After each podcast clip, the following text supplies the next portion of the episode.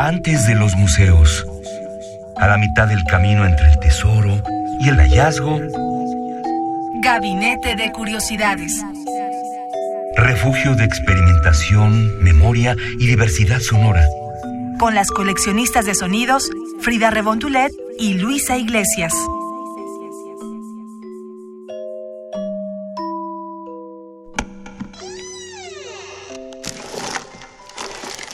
De archivo.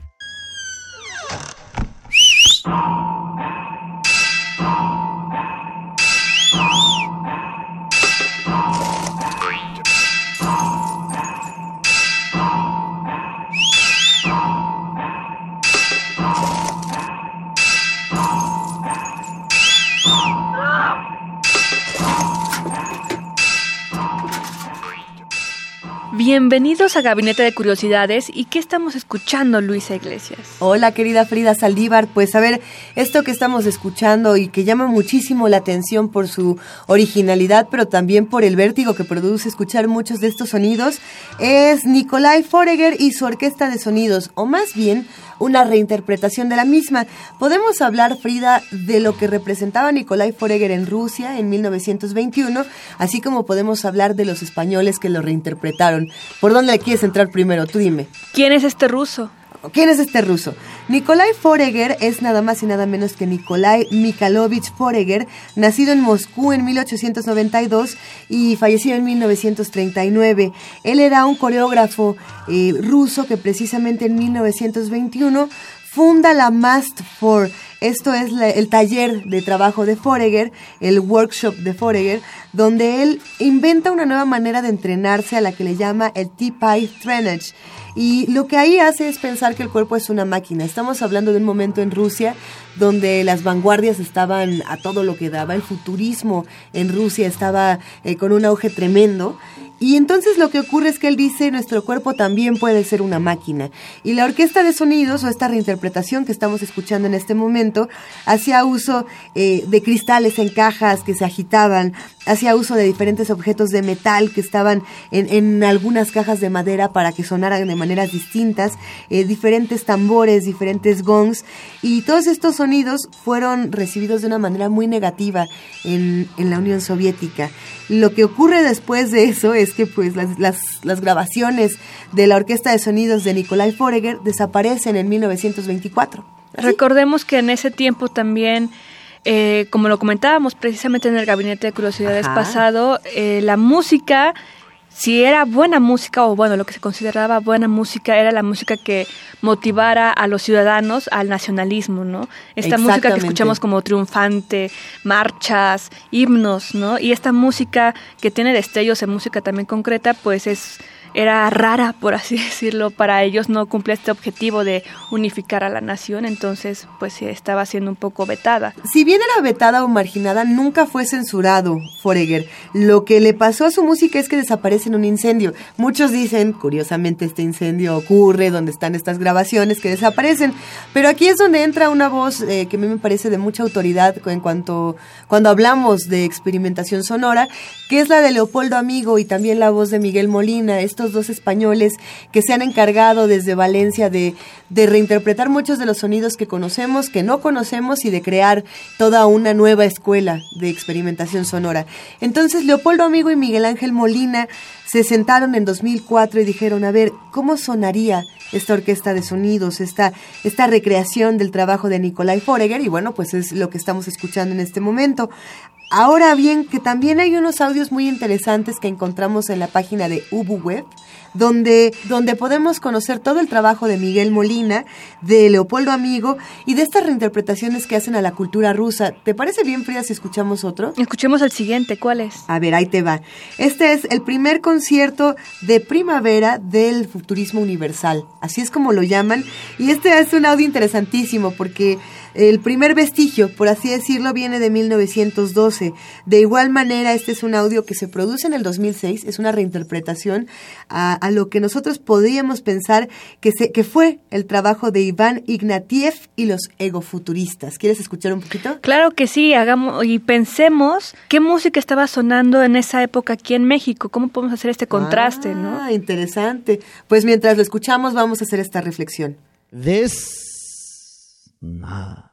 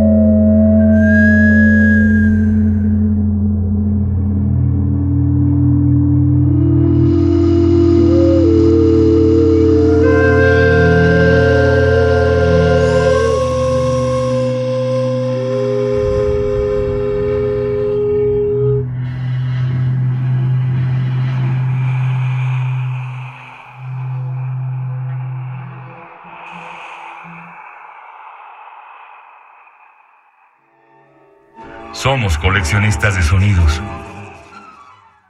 Estamos aquí en Gabinete de Curiosidades Luisa Iglesias y Frida Saldívar con estos audios rusos poco conocidos y que estamos ahí, aquí destapando esta pequeña caja para darles a conocer también de algunas vanguardias que mencionabas Luisa en la Rusia de 1900, bueno, los primeros años de este siglo XX. Ajá.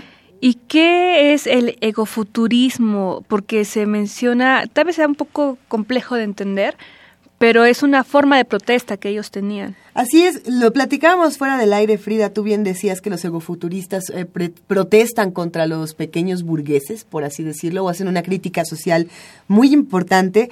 Y tienen un lema que a mí me llamaba mucho la atención. Eh, por ejemplo, decían: Dios es naturaleza, la naturaleza es una hipótesis, eh, o lo natural es una hipótesis.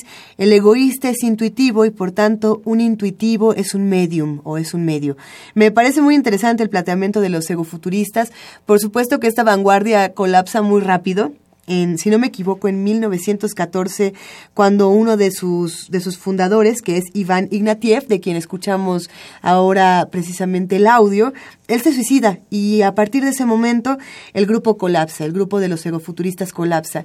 La reinterpretación que hacen Leopoldo Amigo y Miguel Molina me resulta muy bella. Espero que los que estén escuchando el gabinete coincidan en, la belleza de estos sonidos, pero también me parece eh, vertiginosa, explosiva. Creo que vale muchísimo la pena hacer este recorrido por lo que conoceríamos en, por ahí de 1920 como la radio del futuro. Luis, estamos en 2017, bueno, en la fecha en que se grabó este Gabinete de Curiosidades, el año, y la radio del futuro para muchos actualmente es que ya no hay FM, ya no hay AM, ya todo es digital. Sin embargo, en el mundo, en muchos países apenas hay frecuencias que logran tener el FM o que logran tener una señal para tener una radio comunitaria. ¿Qué es la radio del futuro? Pues la radio de futuro de entrada es un ensayo que escribió precisamente Velimir Klevinkov, de quien vamos a escuchar el siguiente audio, reinterpretado, como ya les mencionábamos, por Leopoldo Amigo y Miguel Molina, estos dos artistas sonoros españoles. Pero bueno, a ver, Velimir era un, poeta que también eh, estaba muy, muy involucrado con la historia, con la antropología, con la misma mitología, y era un artista ruso muy famoso precisamente por este ensayo donde habla de todas las posibilidades que la radio propone. Hay que recordar que la radio comenzó a transmitirse como tal en Rusia por ahí de 1922 como un medio, digamos, de comunicación constante. Eh, las otras transmisiones que tenemos son estos, estas transmisiones aisladas, era de manera distinta. Y él tenía como muchos argumentos muy interesantes en este ensayo que podríamos compartir en redes sociales más adelante, eh, donde lo que planteaba era, a ver, la radio va a tener cuantas posibilidades tengan los artistas que se involucren. Él hablaba de audilibros, por ejemplo, ya en, en 1921. Eh, y lo que vamos a escuchar en este momento es la recreación de este audio con una colaboración de Pilar Abad con Leopoldo Amigo y Miguel Molina que se realiza en 2006 en la voz de Ernest Peshkov.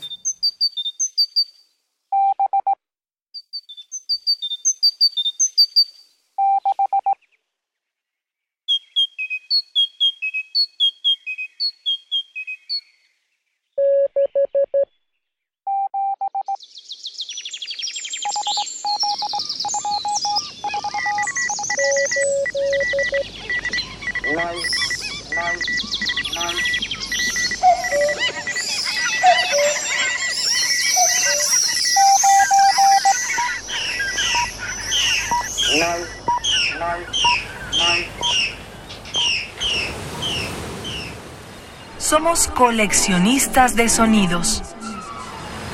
Seguimos en Gabinete de Curiosidades. Este personaje, Belimir Klevinkov, fue escritor también y fue una inspiración y es actualmente también una inspiración para los radioastas y experimentadores sonoros que hay a lo largo del mundo como parte de esta beta que nos dejaron los rusos en cuanto a experimentación sonora y también grabaciones extrañas. Grabaciones extrañas, muchas de ellas inéditas, muchas de ellas también perdidas. Eh, por eso resulta muy interesante ver cómo se reinterpretan en el 2016 y cómo se reinterpretan en el 2017, en el 2018, en el 2020.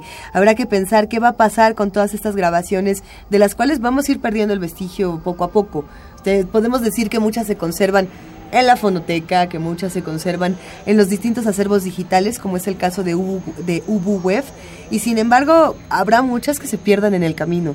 Entonces la tarea de los artistas sonoros y la responsabilidad que tienen también de estudiarlas y de hablar de ellas, pues es algo que se queda ahí a discusión para un próximo gabinete de curiosidades. Hoy vamos a cerrar, Frida, con una pieza que a mí me encantó, es un es un bonito regalo para todos los que nos están escuchando, llamado La Sinfonía de las Sirenas. Esta Sinfonía de las Sirenas se produce en el 2003, como ustedes saben, a cargo de Leopoldo Amigo y Miguel Molina, y se publica en un audilibro bellísimo español llamado Del mono azul al cuello blanco. Si ustedes pueden conseguir este audilibro, préstenoslo, por favor, tráiganselo a Adolfo Prieto 133, porque es una verdadera maravilla. Esto también lo pueden encontrar en Noises and Whispers in Avant-Garde. Son audios importantes para la experimentación sonora, pero también para el mero deleite. Y vaya que sí es un deleite esta Sinfonía de las Sirenas. Es un gran regalo, Luisa. Muchas gracias. no, gracias a ti, Frida Saldívar. Nos quedamos con ella, escuchándola y esperando también sus comentarios. Si tienen ustedes grabaciones que nos quieran hacer llegar, con muchísimo gusto lo pueden hacer al Twitter, bueno, contactarnos por medio del Twitter de Radio UNAM, eh, Radio UNAM, así nos encuentran, o por el Facebook también de Radio UNAM, nos encuentran como Radio UNAM. Y nosotros ya nos vamos con esta Sinfonía de las Sirenas.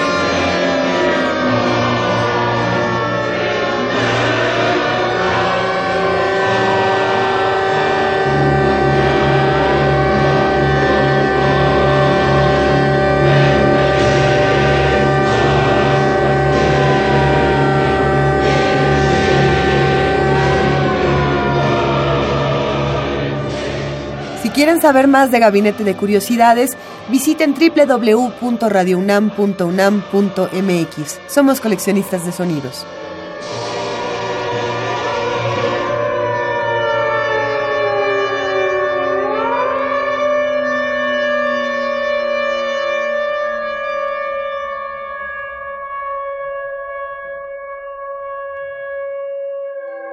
Radio UNAM presentó Gabinete de Curiosidades.